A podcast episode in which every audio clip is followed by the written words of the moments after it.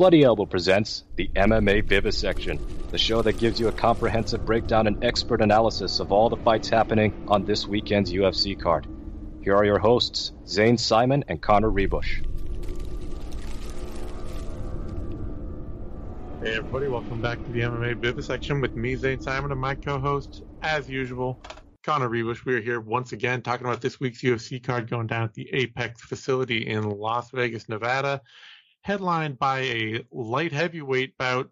Sean Strickland, Nassourdine Imavov, two middleweights taking the short notice fight up a division after a fight week injury to Kelvin Gastelum, who had a tooth sewn back into place this week, which I didn't even realize you could do that.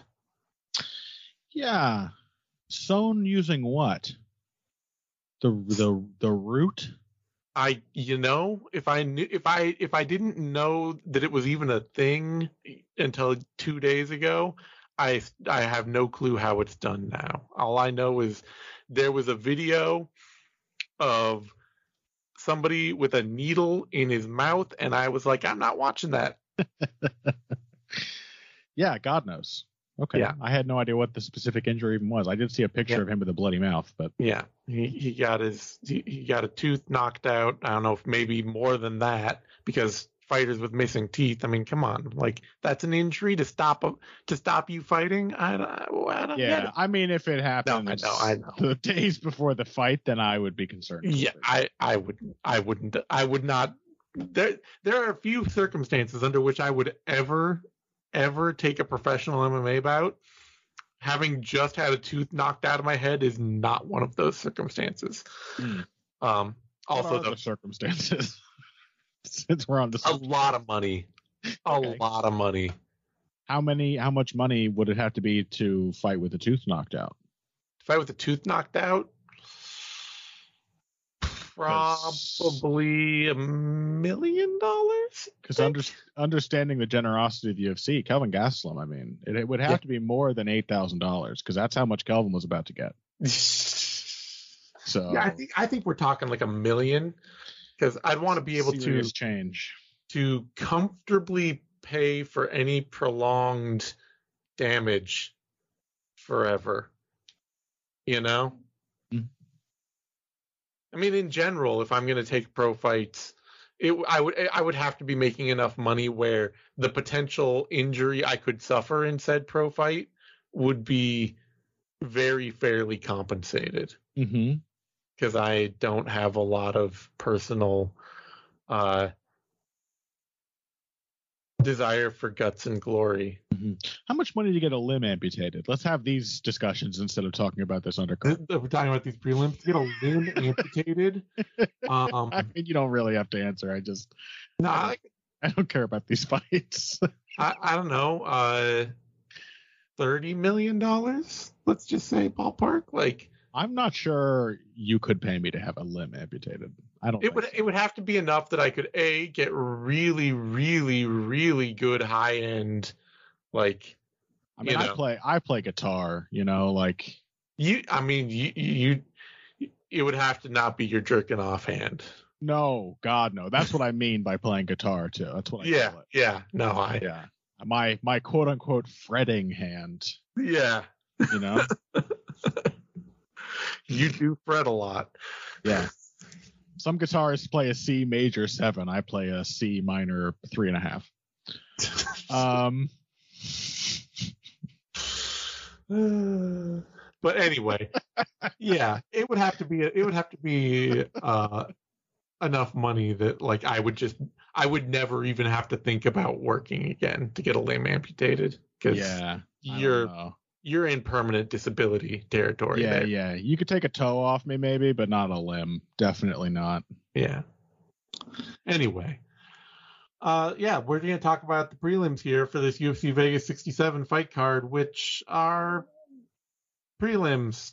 There's a lot of fighters here looking to make some kind of splash. I mean, they're not bad. They'll be fun fights. I don't think there's any fights on. There's a lot of perfectly reasonably booked fights. They are not the fights that uh, make me think UFC card. Let's just yeah, say that.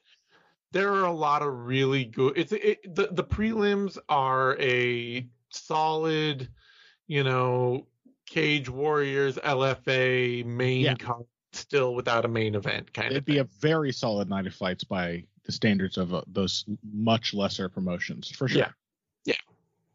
It's not the But- bookings. It's the it's the it's the names. It's the significance. Yeah, there's of no significance, there's- and for a lot of these fighters too, that you know they're they're untested at a level that you don't generally want to see out of the UFC. You know, Right. like Right. It's Th- a lot of newbies. there are some guys like uh, Nick Fiore on here and uh, Mm-hmm. Nick Aguirre who seem especially raw hmm and uh, you know, but it is what it is. So. Mhm. we're going to dive in here and talk about this middleweight featured prelim bout between Abdul Razak Alhassan, a guy I am really very surprised to see is still in the UFC, Mm-hmm.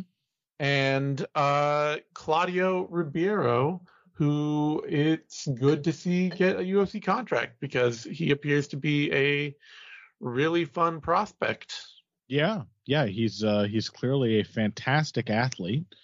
He's got a uh, a knack for counterpunching, and when I say knack, I mean the guy's got like timing and distance. Mm-hmm. He he can feel, you know, like when a, a weird exchange or something has like created some leverage. He knows which shot to go with. It's usually it's the left hook. Mhm. Um, he's he's technically a complete mess. Yeah, yeah.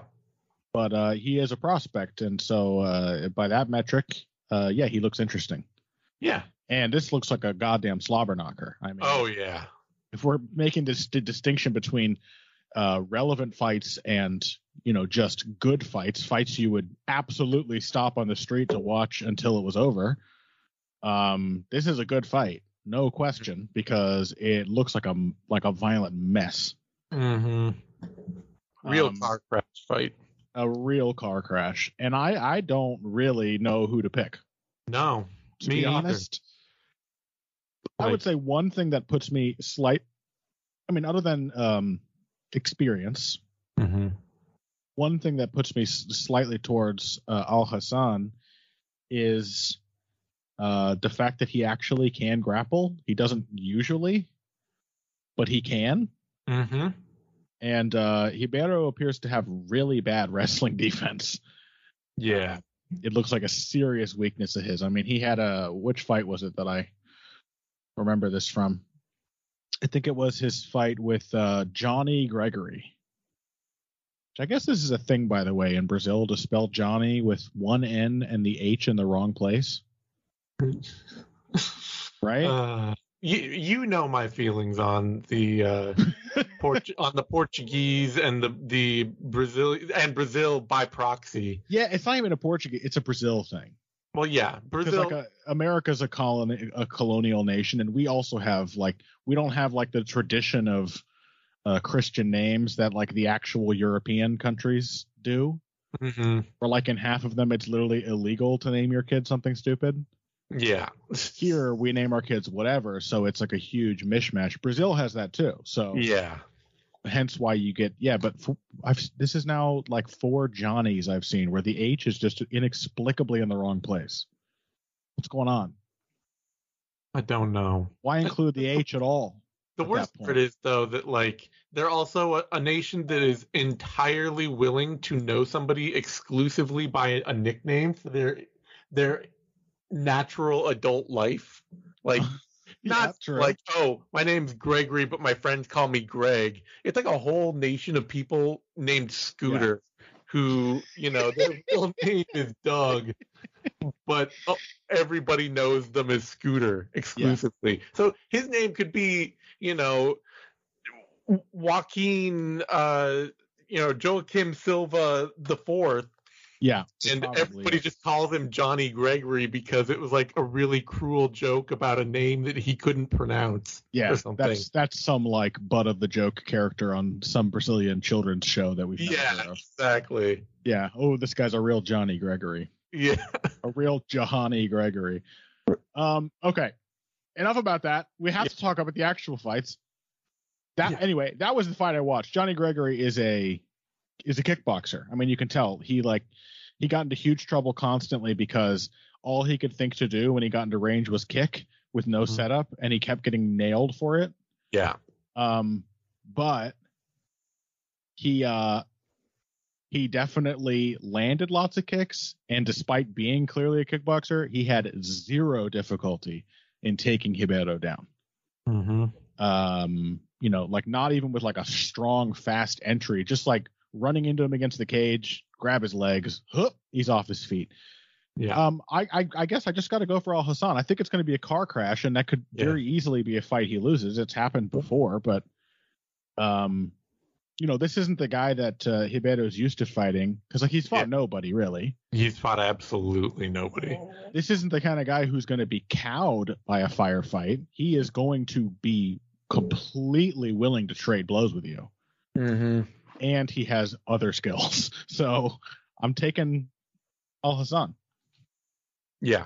No, I I honestly kind of have to go the same way. Uh, one of the big things too is uh, somebody clued me in on where to find uh, Ribeiro versus uh, Albert Kells Albert Albuquerque What? Kellis Albuquerque.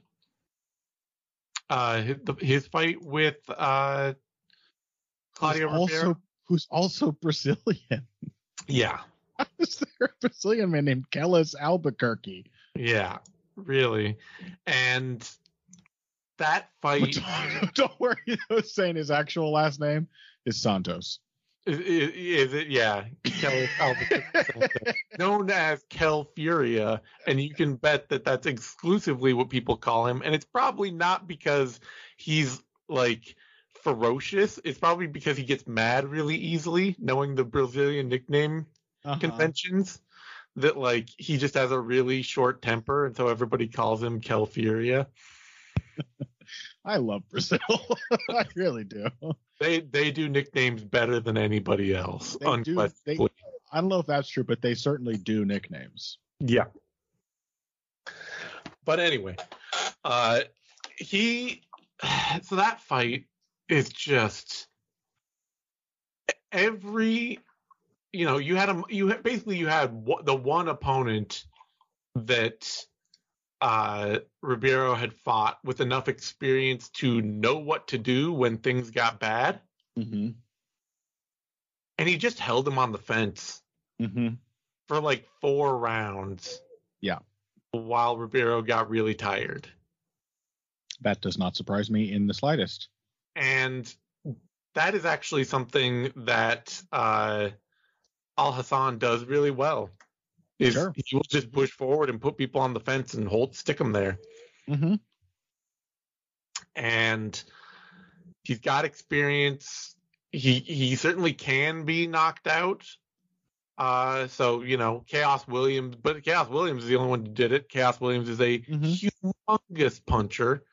Uh, to his credit, Ribeiro looks like he might be too, or Ribeiro looks like he might be too, but I am going to expect much more likely that this will be a fight that uh, Ribeiro really experiences somebody who he'll hit really hard and they just won't go away and it'll become a slog.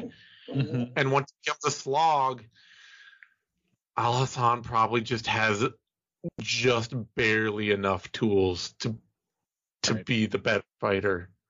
Yeah, it helps Um, that Alhassan is himself a beast of an athlete, which I'm Yeah.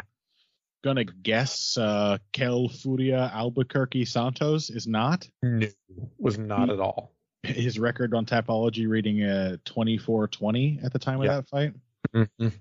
Um and so like more impactful to just get in there and tie up with Ribeiro. The other thing about Alhassan, he looks like a dude who would gas instantly, but he he usually doesn't. He, he gasses, but he keeps his power. That's the thing. He continues being a, a freak uh, Yeah. after he gasses. So yeah, it just makes comparatively less uh, difference. Yeah, and that fight he had with uh, Joaquin Buckley, Yeah. that was a hell of a heartfelt, like gutsy performance. Yeah, it really was. So if he can just hang in and have like, you know, a close, ugly first round, I think he can make just enough happen to win the rest of this fight. mm-hmm. He might might get be slept because he, he might also get slept. They both Yeah. because Yeah. they're going to have some insanely stupid exchanges. Yeah. I'm I'm I'm expecting this to look like uh you know uh, on yeah, actually just a lot like the Joaquin Buckley fight, honestly, where there was just a lot more grappling than you'd expect and it got a lot uglier and it got a lot closer. Yeah. One You know. main difference I will say is um, Alhassan is actually pretty stocky by modern middleweight standards. Yeah, Ibeto is a pretty big guy, true. uh, which is something think something he has in common with Khaos Williams that they're both Yeah. signif- significantly taller than Alhassan. Yeah, I just don't think he's prepared for this No. step up. But I'm excited to see him here. Like I, he's one of those fighters that if he gets a little money in his pocket Mm-hmm. and he gets a little time at seeing what the next level is, I could easily see him improving yeah, yeah, in dramatic ways. he's a very fun fighter. You know. Uh, all right, that brings us to a lightweight bout. Mateusz Rebecki against Nick Fiore or Fiore. I don't know. Yeah, he's American, so it's impossible to say. Yeah. And um really this is a grappler's battle. Mm-hmm. pretty much purely. Uh, Fiore is uh, he's out of that New England cartel. I think he's a uh, Renzo Gracie black belt or Renzo Gracie grappler. I don't know if he's a black belt or not. And you know, you go out and you watch his fights, and he basically just, you know, he will test the water with. He, he's very Pat Sabatini like Mm-hmm. like you'll see him test a little bit with some strikes. And you're like, oh yeah, you shouldn't do that. You should go do other things. He's like, my coach told me I'm supposed to do this. I'm not allowed Yeah, to just instantly shoot on the guy because they expect it.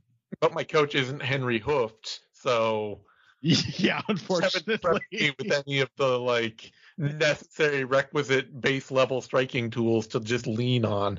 Yeah, my coach told me you got to do some striking, and that is literally all he told me about striking. Yeah. Um he doesn't look like the best athlete in the world.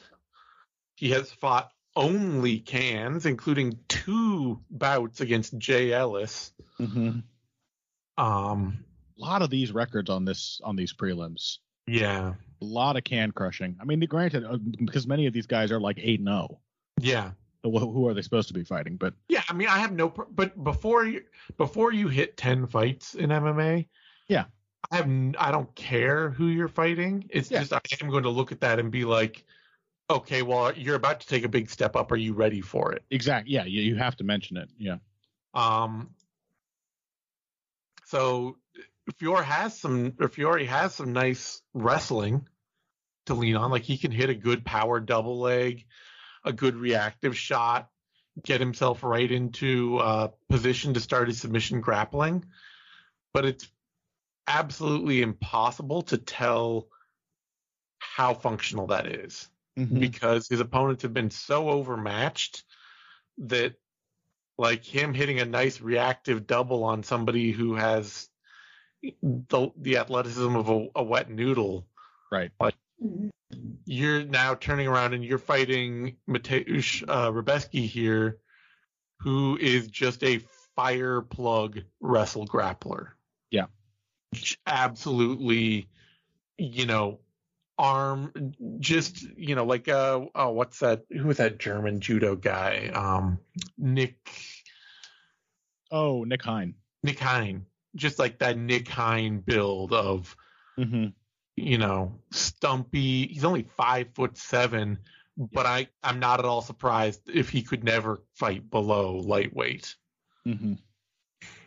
Basically, his his whole forearm is just wrist, yeah just like and uh i gotta pick Rebecki. if Mhm. these two are about to tie up in a wrestle grappling battle, Right. I have to pick him to get all the positions he wants. He has fought insanely better competition. Yeah. And a lot more of it. And uh you know, uh, with Fiore, all of his submissions, he has one triangle. Everything else is a rear naked choke. Mm-hmm. And if Rebecki isn't going to let him get dominant grappling positions, I don't think he's going to pull off a triangle or an armbar off his back. No. So I'll take uh, I'd like, to, s- I'd like to see him even lock up a triangle that wouldn't just instantly slip off yeah, no kidding. because Rebecki's, you know, necklace. Yeah. Uh, um, yeah, not Rebecki doesn't have a necklace. He is necklace, just to clarify. Yeah. He may have a necklace. I'm not sure where he'd put it though. Yeah. Uh, it's a belt. it's a belt. started, as, started as a necklace, it ended up as a belt. Um, yeah, no, I have nothing to add. Uh, it's a it's a pure, not even a pure experience pick. It is. I would be tempted if I had seen Fiodes make his style work.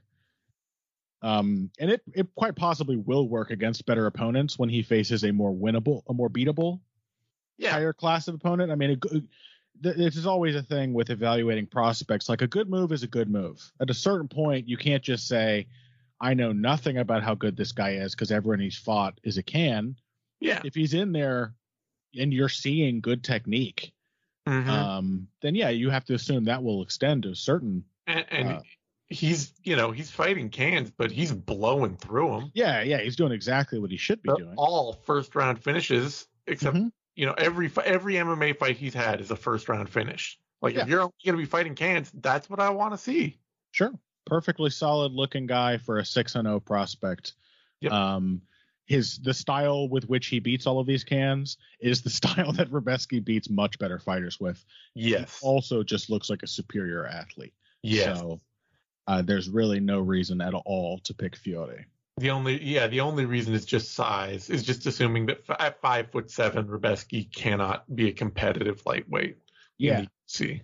but I don't think this is necessarily the level where I I I don't expect Yeah. this to be the point where we find out definitively he's too small. No, I'm sure you know. Like at at 16 and one, I ha- I have to feel like you know fighting fighting guys like you know who are you know 12 and two or fighting 12 and two Magomed Magomedov Mhm. who's six foot one.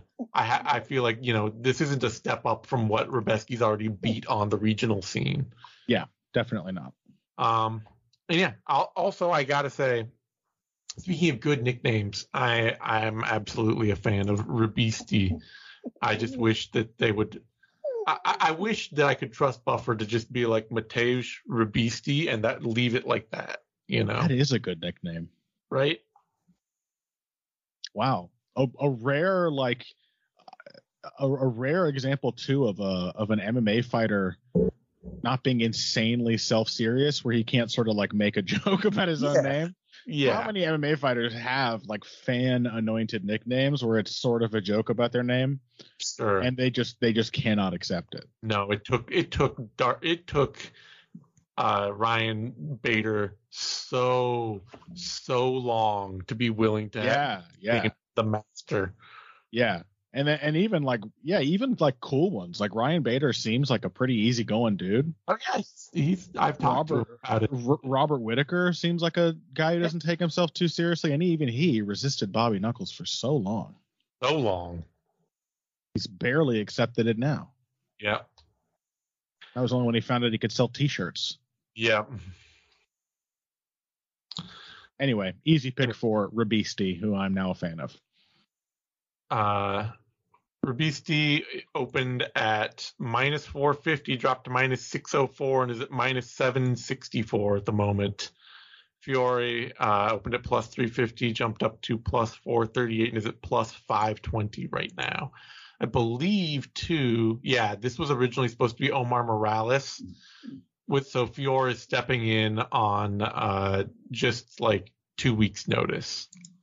So that's a better, even better reason to pick. Uh, Yeah. Absolutely. All right. That brings us to a bantamweight bout. Javid Basharat, Mateus Men, or, yeah. Okay. Yeah, Ma- Mateos, Mateos, something like that. Mateus Mendonça. Mendonça is, is how I'm going to say it. Yep. Um, y- y- this is probably one of the better fights on this. Yeah, On the this is- prelims, it might be the best a- one. This is a really well booked fight. Mendonca's another dude that like great pickup from the UFC, honestly. Mm-hmm. Um, to get one of these guys at 10 and 0. I guess he did have to come through the contender series. I was gonna say to just Mhm. pick him up without having to making somebody like that come through contender series because Yeah, it's weird they made him because he had what should have been the contender series type UFC entrance win because he Yeah. also fought a bunch of nobodies, and then he took on serious veteran Pedro Nobre. yeah, Um, and you know it's a very tough fight. It was his first real test, and he he hung tough and fought very well for a guy Yeah. who was only nine and zero or eight and zero, whatever. Yeah. Um. So yeah, I- but he he also just uh crushed the dude on the contender series, so no Yeah. problem, I guess. Yep. I, I I would like in a, in a perfect world, I'd like to see the contender series be more the kind of place where the UFC's like, oh, we don't know about this guy. He's like 15 and five, but his five losses were early in his career, and he's won like seven straight. Let's take a look at him. Mm-hmm. Like we got a guy who's like nine and 0, 10 and 0, and you know what? uh Looks like a beast. He's 23. Like, what do you need to put? Like, just sign him and develop. You know. Yeah. Well, they can't develop. That's the problem. I know that's the problem. Um, this is the only chance you get to develop, basically. Is Yeah.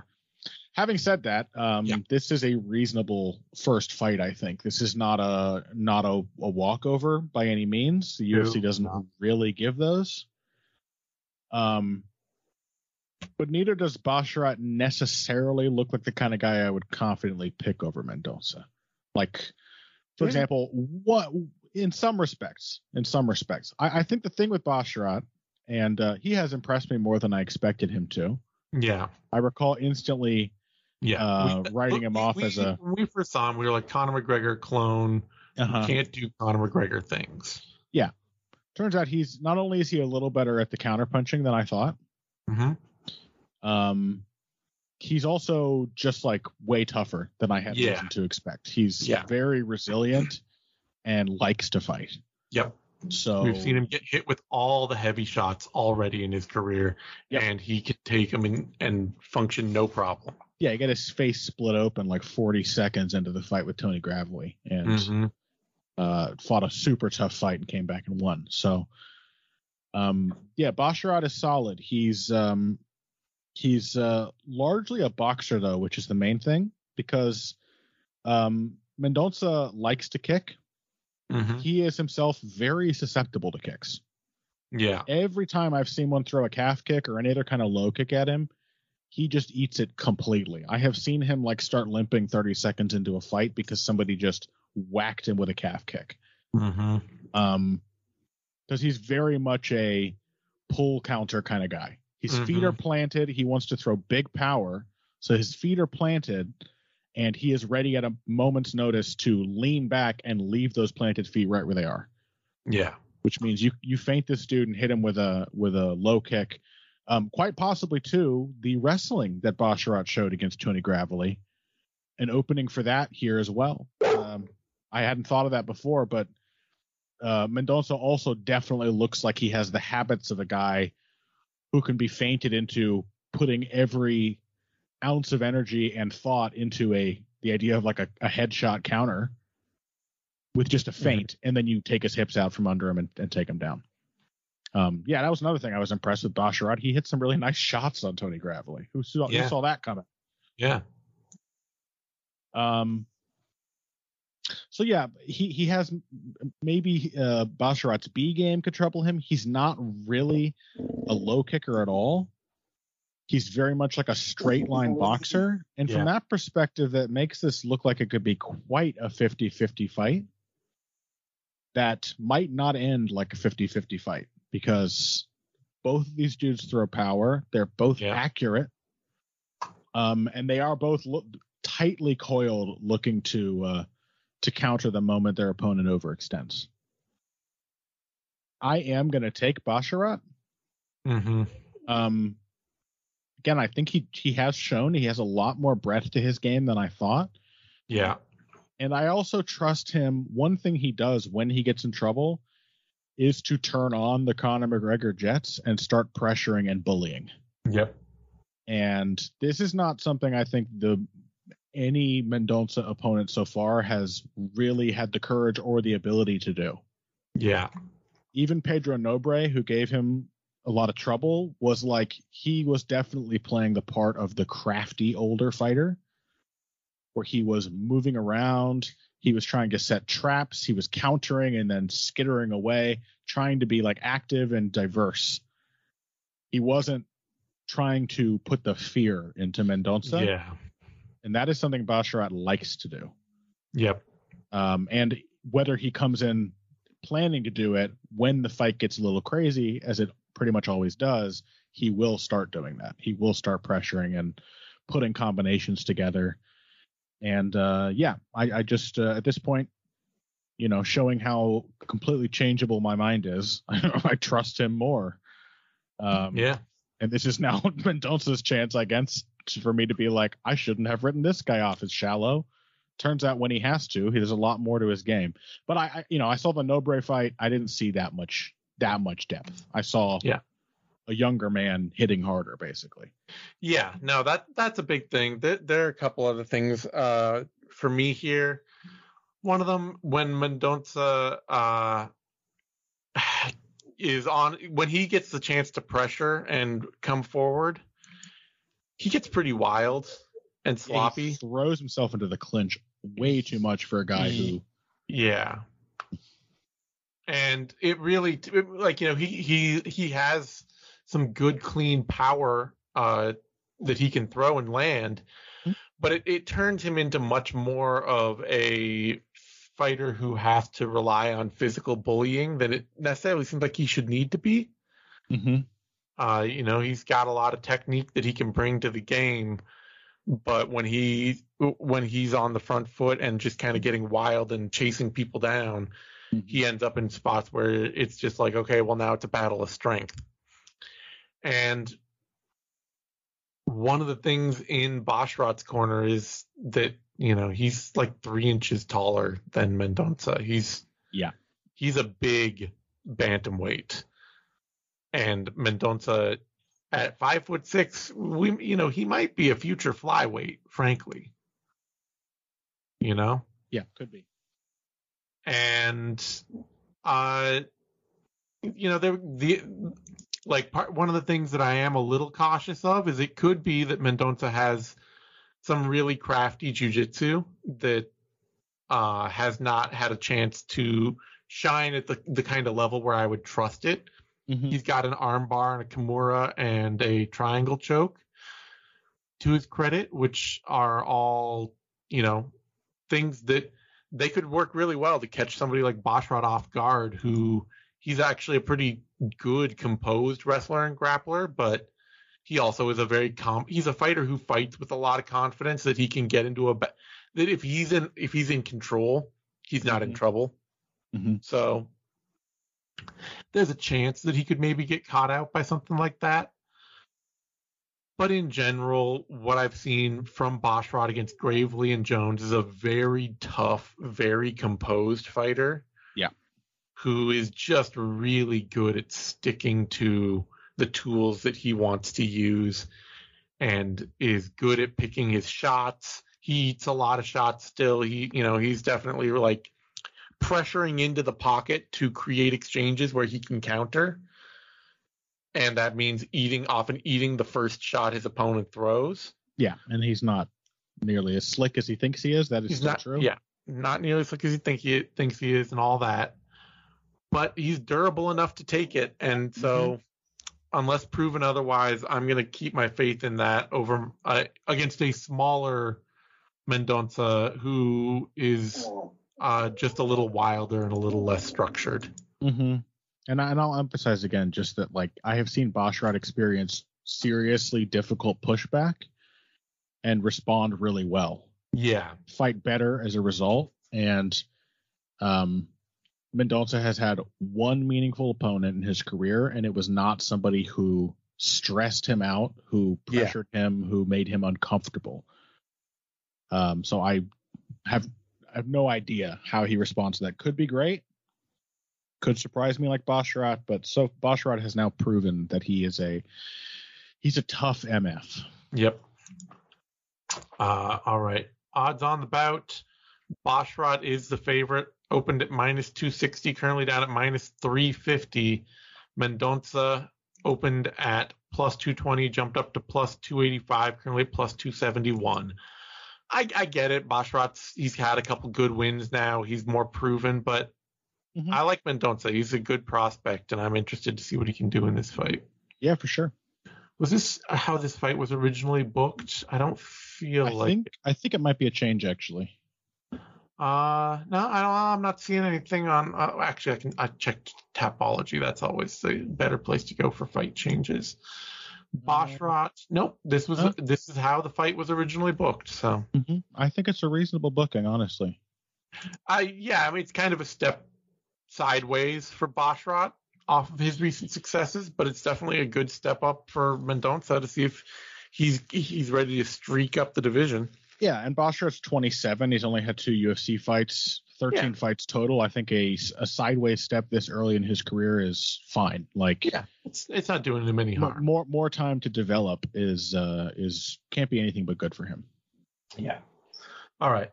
That brings us to a flyweight bout. Alan Nascimento, Carlos Hernandez, and uh, yeah, this is I don't know. This is this is gonna be mm-hmm. this is gonna be kind of messy. Uh huh. I mean, I don't think Carlos Hernandez can have any other kind of fight. No. The you know he, he is a fighter who he wades in looking to create contact and then will just kind of go wherever the fight needs to go off of that contact. If you let him take you down, he will take you down and get on top of you and try to out grapple you. Yeah. If you if you want to take him down, you know, he'll be prepared to scramble and fight his way back up. Whatever it is, he will hang in and, and if you just want to stay standing, he'll just scrap with you inside, you know. Mm-hmm. I, I like a lot of what he does. I think he's a craft he's a crafty fighter, but he is not a dude who has a plan. No. And he's you know, he's not a very good athlete. No. Uh and he's not a powerful athlete either, a powerful fighter either, no. with really sharp technique. So there's not really any one thing he can lean on to get him through a fight. And he fights like he knows that. He fights like he's somebody, you know, who feels like they got to do a little of everything. Yeah, I mean, I, I would actually say like again, some of his technique is is pretty good. Yeah, it's just that like the the only structure that works for him maybe this is circumstantial. Maybe this is a case. It's very likely where like this is a fighter who would really benefit from like a big camp.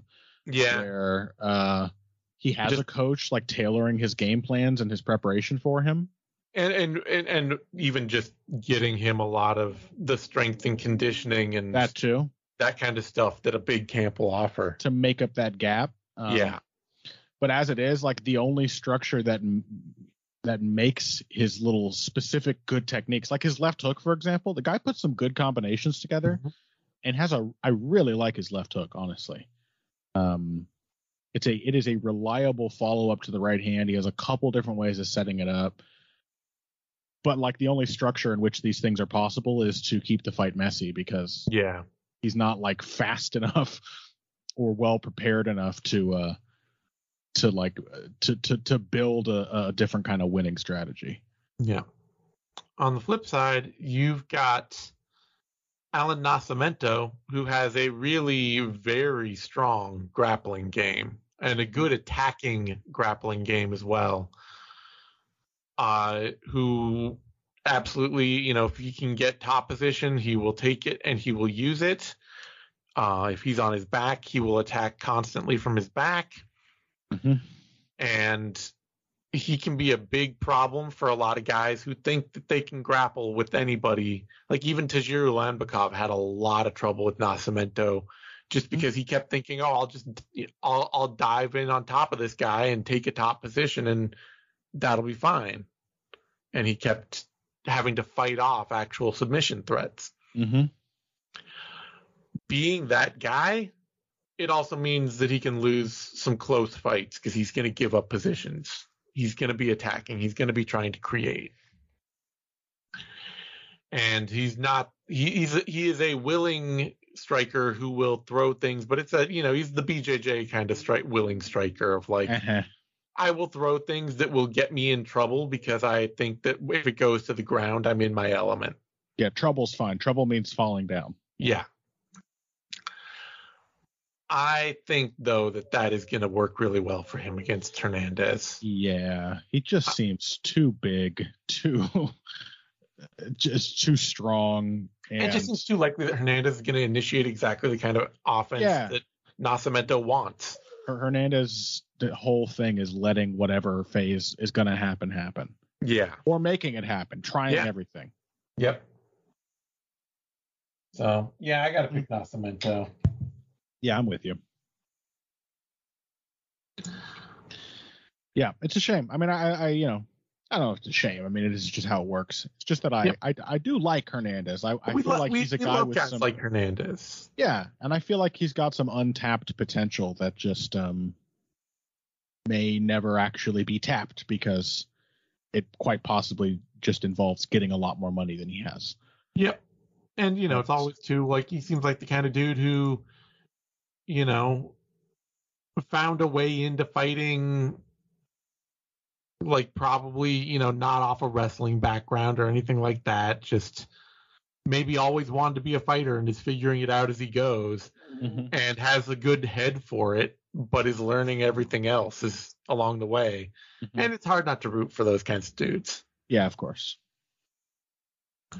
odds on the bout. Nascimento is a solid favorite. Opened at minus 190, dropped to minus 300. Is currently down at minus 353. Carlos Hernandez opened at plus 165, jumped up to plus 282. Is currently at plus 274. That brings us to a featherweight bout. Daniel Argueta against Nick Aguirre. Hmm. Now, I haven't actually, I forgot to actually look.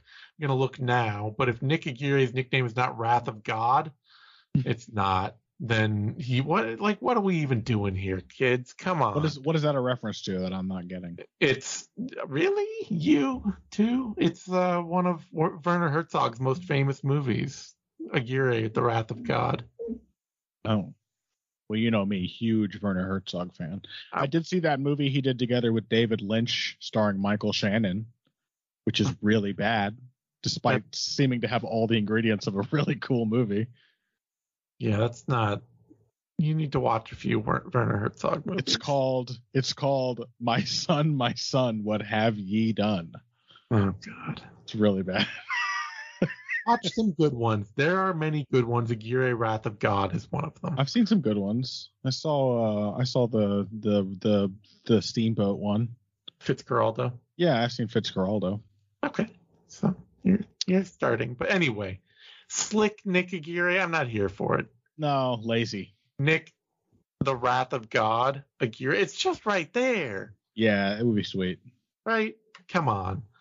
But then Anyway. Daniel Argueta's nickname is the Determined, which sounds like a horror movie that is coming out in two weeks. That sounds like a January horror movie. The Determined. Yeah. Yeah. Um. Yeah. So I don't know. This fight sucks. Um. You know, like Daniel Argueta is, uh, you know, fun given the right kind of matchup. He he got completely trashed by Damon Jackson. He's one of the few Yeah. guys Damon Jackson has fought who just, uh, aside from you know, as you said in the in the main card, Vivi, like getting opportunities that everyone gets to nail Damon Jackson in the pocket Mhm. uh, he just got swamped by him for the entirety of the fight otherwise. Yeah.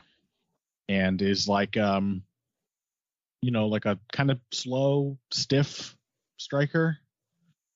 Uh just kind of awkward overall. And and then Nick Aguirre or Aguirre is uh uh um is like a completely raw prospect Yeah. with zero meaningful experience. So I, I don't know what to make of it. Like I, I've seen fights of his where he just walks up to the opponent who just instantly corners themselves. And then it's like one, two into a shot. And I'm like, oh, that's Yeah. a good looking, you know, I just said earlier, good moves are good moves. Mm-hmm. That was a good move. but uh, you know, I can't take that too far. like the Yeah. guy didn't do anything to stop you. Anything. Yeah, his best win is four and two. Brandon Clausen, Mm-hmm. whose best win was nine and fifteen. Carson Gainey. You know, he he he beat a guy who wasn't even good enough to be a can crusher. Uh, Uh-huh. and like that's his best win to date. Who fought a guy named Van Vo. I'd rather do this than cover the rest of these fights. that that once again if you're if you're van Vo, it's got to be vincent no it's Vincent Van Vo. No, he's yeah, tactic worse. Van Tactic, tactic Vo. Vo. Huge missed opportunity. right Huge missed opportunity. Come on. What about like yeah, like Starry Good Night or something? Come on, give Come me on. some play on the name. yeah give Um, us something we don't ask for a lot here I I mean, I don't, I don't know. I, I'm going to take this is going to be a pure experience pick because Argueta has some meaningful experience. I'm going to pick him. Yeah. Um, but I, I, there's so little to go on here that. Yeah, I uh, mean- the big thing for me with Argueta is that he's another one of these fighters who I actually think his punching looks pretty good in the pocket yeah, um getting to that range is an awkward Yeah. process. he doesn't ha- he doesn't do anything else. He he's actually a pretty good wrestler when he's on top, uh, as well. But he's so focused on punching in the pocket. It's you know I was talking about like the Damon Jackson knowing James Jackson knowing know how to create the conundrum of what it, what is this person going to do? Are they going to strike or are they going to shoot? Uh huh. like all Damon Jackson had to do was walk up on Daniel Argueta and wait for him to, to start throwing punches and then duck under and take his back. Uh huh. It was just always going to be there because Argueta was always going to be trying to do the one thing. Yeah. And uh you know, you go watch his fight against Ricky Turcios in TUF that he lost. And it was a good sprawl and brawl performance from him for two rounds. And then Turcios shot on him and he like jumped guillotine. Yeah. And that's a huge concern over against somebody like Aguirre who's really just going to go in there and shoot and try to make something happen. Yeah, absolutely. He does it basically instantly whenever he can, Yeah. which is always because again, nobody he's fought is good. Yeah. But I'm going to still pick Argueta for two rounds against Turcios. He was able to just sprawl and punch. He's a good pocket puncher with some Mhm. solid power when he gets that fight. Um, and Aguirre is just so monofocus untested. Mm-hmm. Uh, but yeah, it's just not, you know, it, this is e- could easily be a three round. Like if Aguirre can't get takedowns Mm-hmm. and Argueta can only punch in the pocket, this could be the ugliest three round fight. Uh huh. Like if this stays at kicking range for some reason, brutal. Yeah. Um, but yeah, I gotta pick Argueta just on the little bit of extra experience he's had via TUF, via that fight with Jackson. How did Uh, they do this though? How did they manage to find in the UFC a featherweight fight that I just do not give a shit about? Yeah, right. What is this doing here? Yeah, I mean, for Ar- Argueta, to his cre- er, to his credit, he lost in TUF, and then he went out and he won three straight fights Yeah. in LFA, and he won two of them by finish. So he and he he he won the bantamweight title in the third one. So it, it was definitely one. It was one of those things where you know he was a minor title holder from a feeder league who had already been on the UFC's radar. I can see why they brought him in. And then Oh, uh this He was be a short. yeah, a he was supposed to face Isaac Dulgarian here, I see. and they brought in Aguirre on very short notice. okay. Uh, this has been made on just uh, like three or four days notice. So that's an even bigger reason to pick Argueta. Yeah, for sure. Odds on the bout. Uh, Aguirre is a opened at plus 285, jumped up to plus 410, is currently a plus 410 underdog. These odds just opened. Argueta opened at minus 350, jumped down to minus 500, is currently at minus 569. All right, that brings us to a flyweight bout. Jimmy Flick, Charles Johnson, and um, I'm glad to see.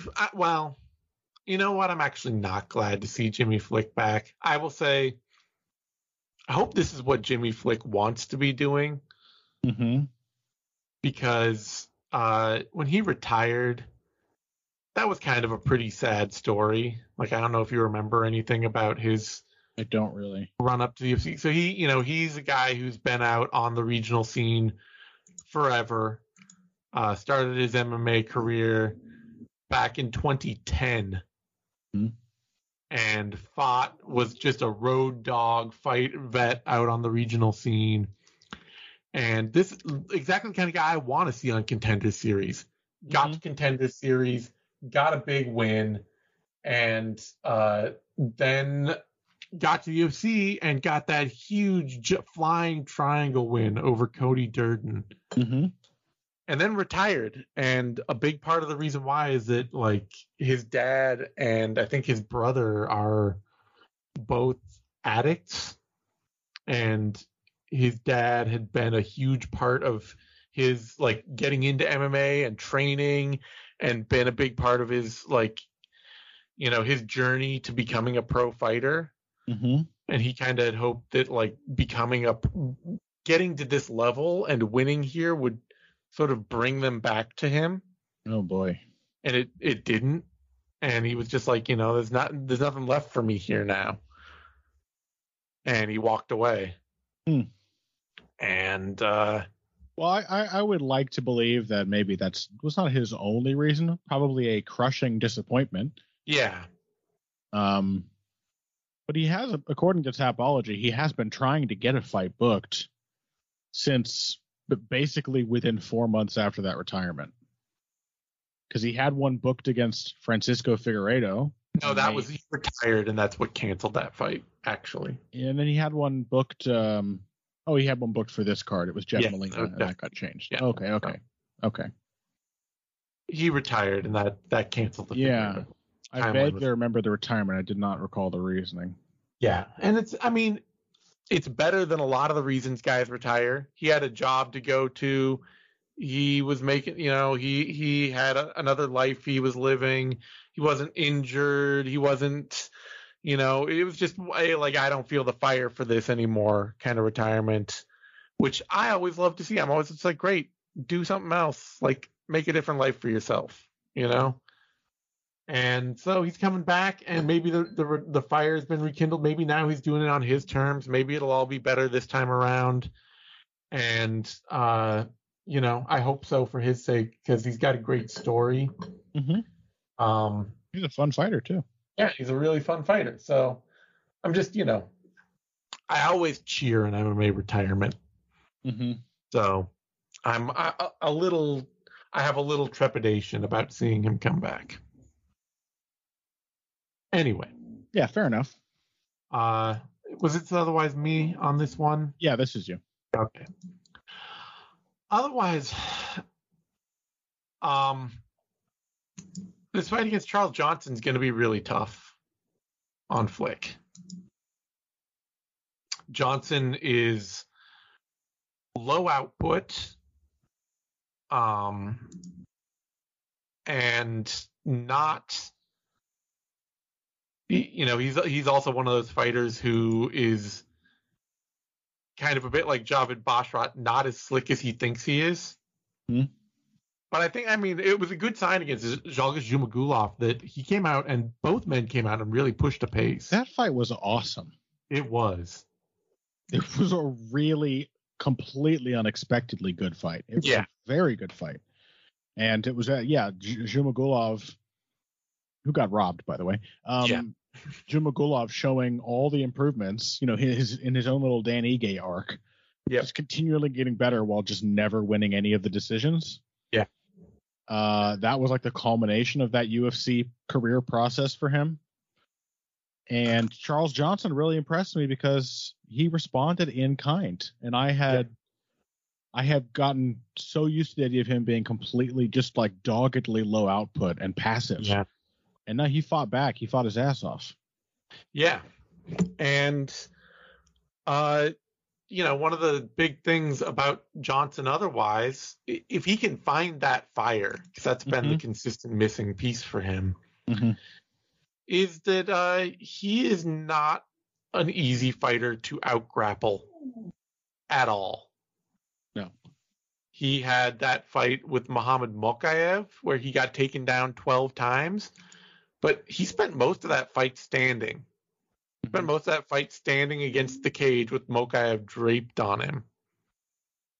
And Mokaev is a much more athletic and dynamic wrestler than Flick is. Yeah. He's he's very Bobby Green esque, Charles Johnson. Like a- Yeah. just a younger, much less experienced, but he kind of has that mindset. And it took Yeah. Bobby Green forever to kind of Yeah. consistently shake out of it. And He has an awesome nickname, by the way, Charles Johnson. His nickname is Inner G. yeah, that's a better one.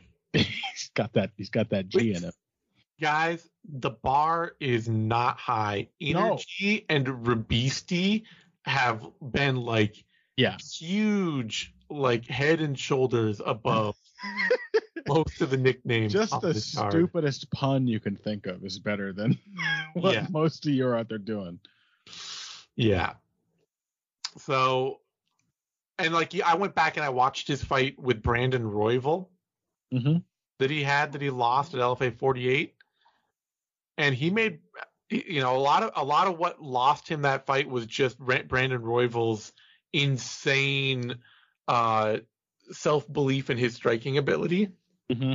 and willing to pour on volume standing because grappling it was very 50-50 Mm-hmm.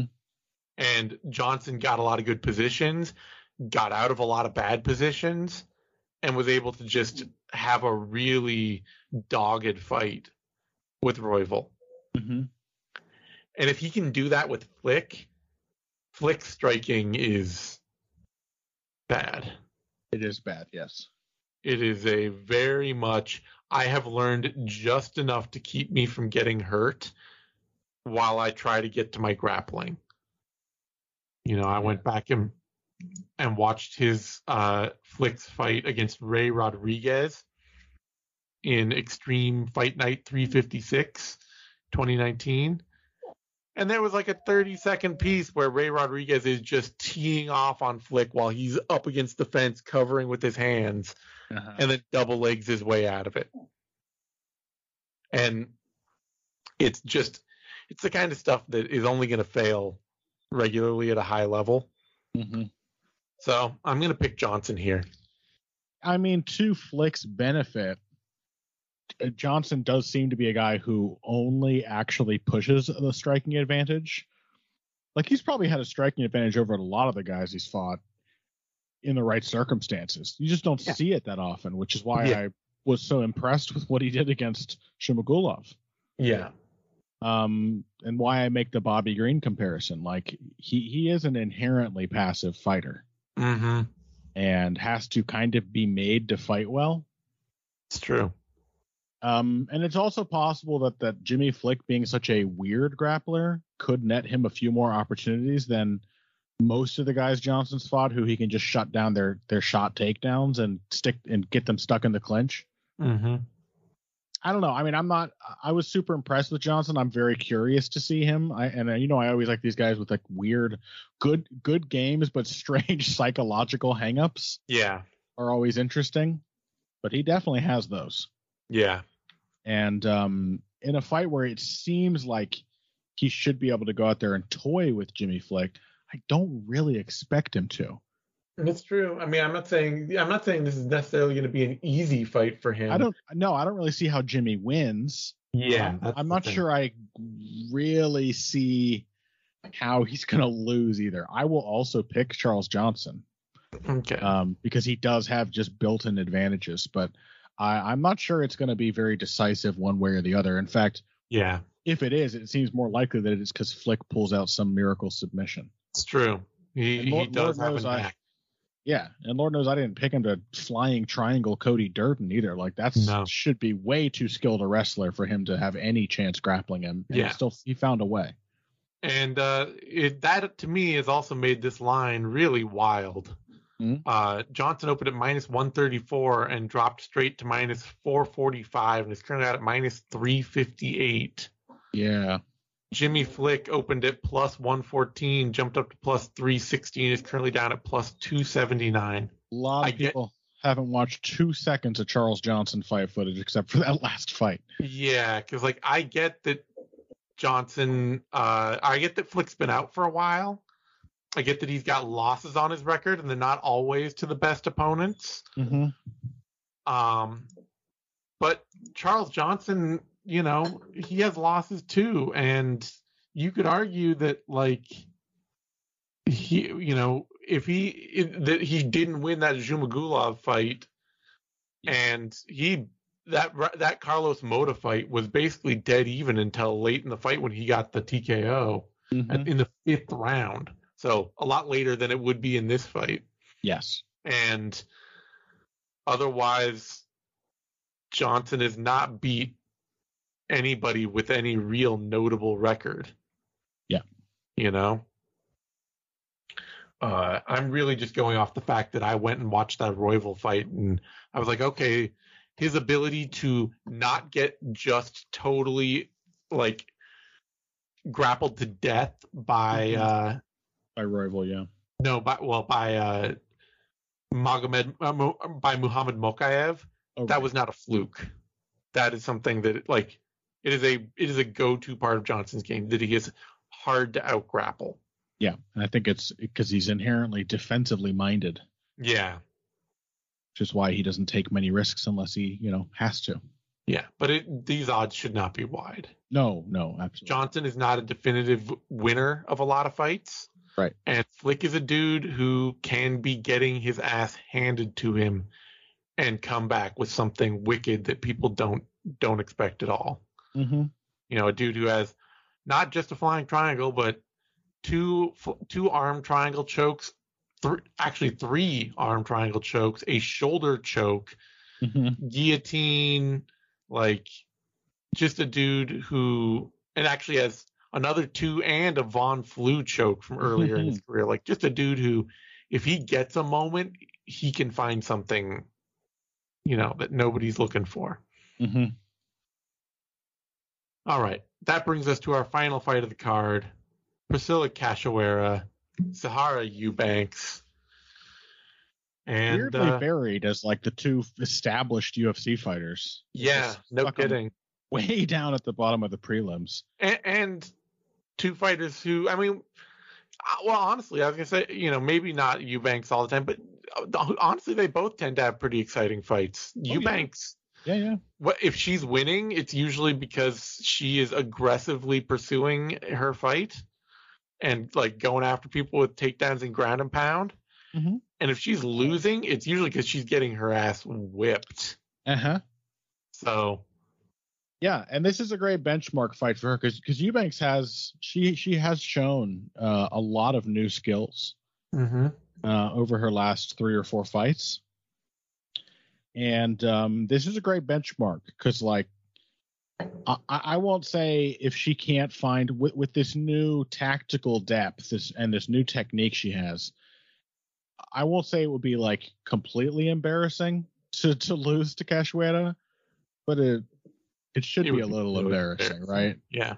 'Cause, like, has definitely made a some big improvements, mostly yeah, just the kind of like just the kind of improvements that time brings. exactly. Yeah, You- Calm, patience, uh, the ability to fight with with power for an extended streak to not Yeah. get t- gassed out immediately. to not just be freaking out the entire time. Yeah.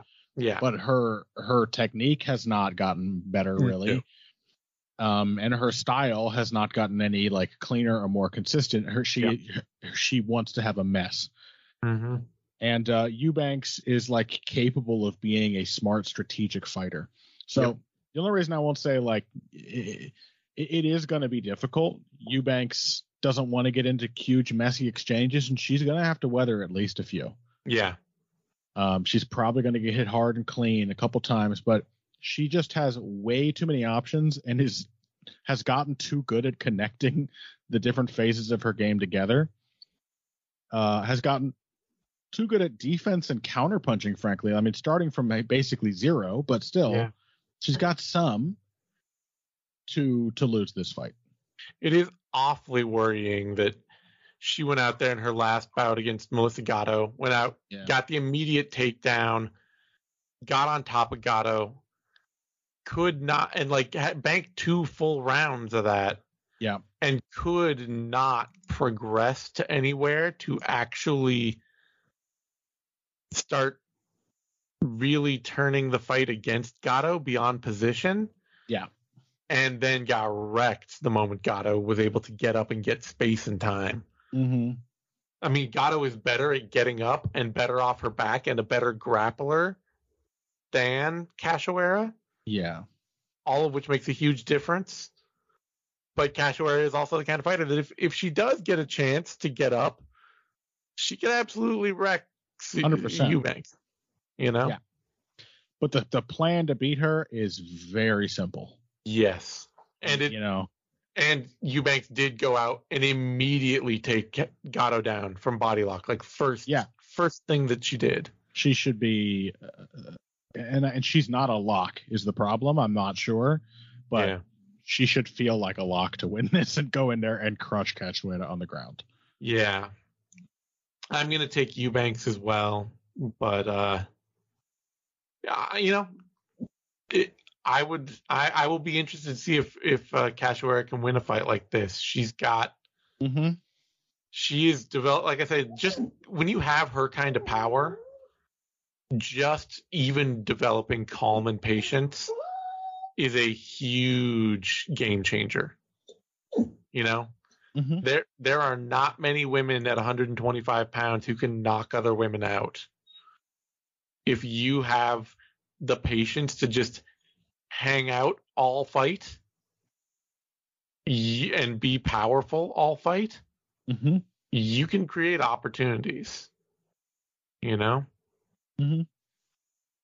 there are plenty of fighters in that division who can be positionally locking a fight down for two rounds and still just be as totally torchable by a, a striking exchange in the third round as they were in the first. Yeah. So, yeah, uh, I'm gonna take Eubanks as well, but Cachoeira has made herself interesting in this division. She's gone from carnival sideshow to like Mm-hmm. interesting, you know, of of a problem fighters actually have to solve. Yeah. Eubanks opened From carnival sideshow to carnival sideshow that gets to eat her lunch outside. You know what I mean? Like she's presentable enough now that they don't just keep her in the tent the whole time. oh, you took my terrible metaphor and you made it worse. They I'm just saying it's an honor to be allowed to stand in the corn dog line. You know? you speak from experience. the day that. that you were no longer Jojo the Ape Boy, that was a happy day. uh, yeah, she earned it though. Eubanks opened to minus 160. It's currently down to minus 248. Uh, Cachoeira opened at plus 140. Is currently up at plus 200. All right, we're going to wrap things up on that note. You can find me on Twitter at the Zane Simon. You can find Connor on Twitter at Boxing Bush. You can find both of us over at BloodyElbow.com. Give us a like, subscribe to our podcasts over on Bloody Presents on SoundCloud, YouTube, iTunes, Spotify, Stitcher, all those good places. And we'll be back in one week's time for UFC 283 Teixeira versus Hill. Thanks everyone for joining us, and we'll see you then. Thank you for tuning in to this Bloody Elbow Presents production. To check out more of our content, subscribe to our YouTube channel, which is titled Bloody Elbow Presents. We're also on SoundCloud, Apple Podcasts, iHeartRadio, Stitcher, Spotify, TuneIn, Overcast, Player FM, and Amazon Music.